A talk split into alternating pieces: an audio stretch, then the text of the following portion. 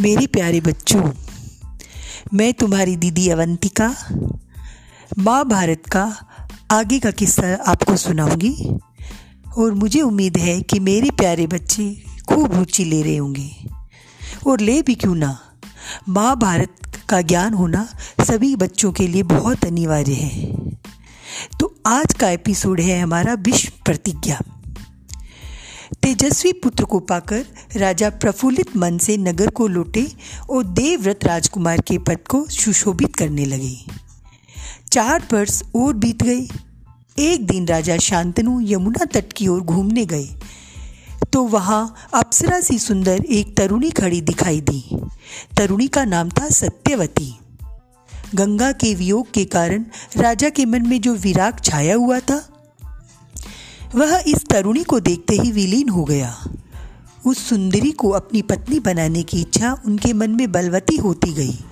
उन्होंने सत्यवती से प्रेम याचना की। सत्यवती बोली, मेरे पिता मल्लाहों के राजा सरकार है। पहले उनकी अनुमति ले लीजिए, फिर मैं आपकी पत्नी बनने को तैयार हूँ। राजा शांतनु ने जब अपनी इच्छा उन पर प्रकट की तो केवट राज ने कहा आपको मुझे एक वज़न देना होगा। राजा ने कहा, जो मांगो, दूँगा। यदि वे मेरे लिए अनुचित न हो।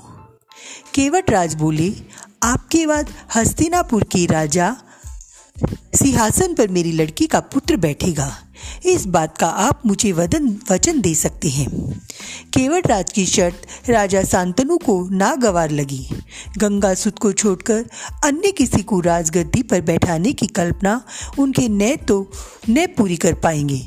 निराश और भरे मन से वह नगर की ओर लौट आए। किसी से कुछ कह भी न सके, पर चिंता उनके मन को कीड़े की तरह कुतर कुतर कर खा रही थी। देवव्रत ने देखा कि उनके पिता के मन में कोई न कोई व्यथा समाई हुई है। एक दिन उनने शांतनु से पूछा, पिताजी संसार का कोई भी सुख ऐसा नहीं है जो आपको प्राप्त न हो। फिर भी इधर कुछ दिनों से आप दुखी दिखाई दे रहे हैं। आपको किस बात की चिंता है? यद्यपि शांतनु ने गोलमोल बातें बताई, फिर भी कुशाग्र बुद्धि देवव्रत को बात समझते देर न लगी। उन्होंने राजा के सारथी से पूछताछ करके उस दिन केवट राज से यमुना नदी के किनारे जो कुछ बातें हुई थी, उनका पता लगा लिया था। पिताजी के मन की व्यथा जानकर देवव्रत सीधे केवट राज के पास गए और उनसे कहा कि वे अपनी पुत्री सत्यवती का विवाह महाराज शांतनु से कर दें। केवटराज ने उनकी शर्त दोहराई, जो उन्होंने शांतनु के सामने रखी थी। देवव्रत ने कहा, यदि तुम्हारी आपत्ति का कारण यही है तो मैं वचन देता हूँ कि मैं राज्य का लोभ नहीं करूँगा।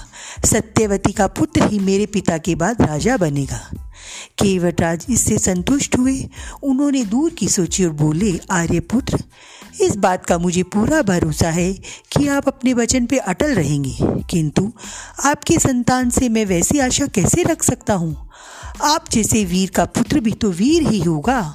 बहुत संभव है कि वे मेरे नाती से राज्य छीनने का प्रयत्न करें। इसके लिए आपके पास क्या उत्तर है? केवट राज अप्रत्याशित था। उसे संतुष्ट करने का यही अर्थ हो सकता था कि देवव्रत अपने भविष्य का ही बलिदान कर दे। किंतु पितृभक्त देवव्रत इसमें जरा भी विचलित नहीं हुआ। गंभीर स्वर से उन्होंने यह कहा कि मैं जीवन भर विवाह नहीं करूँगा। आज जन्म ब्रह्मचारी रहूँगा। मेरे संतान ही नहीं होगी। अब तो संतुष्ट है ना? किसी को आशा न थी कि तरुण कुमार की ऐसी कठोर प्रतिज्ञा करेंगे। देवव्रत ने भयंकर प्रतिज्ञा की थी। इसीलिए उस दिन से ही उनका नाम विष्णु पड़ गया। केवट राज ने सा आनंद अपनी पुत्री को देवव्रत के साथ विदा कर दिया। सत्यवती से शांतनु के दो पुत्र हुए चितागंध और विचित्र वीर्य। शांतनु के देवाहवसान पर चित्रागंध हस्तिनापुर के सिंहासन पर बैठे और उनके युद्ध में मारे जाने पर विचित्र वीर्य विचित्र वीर्य की दो रानियाँ थीं, अंबिका और अंबालिका। अंबिका के पुत्र थे धृतराष्ट्र और अंबालिका के पुत्र थे पांडु। धृतराष्ट्र के पुत्र कौरव कहलाए और पांडु पांडवे पांडव कहलाए।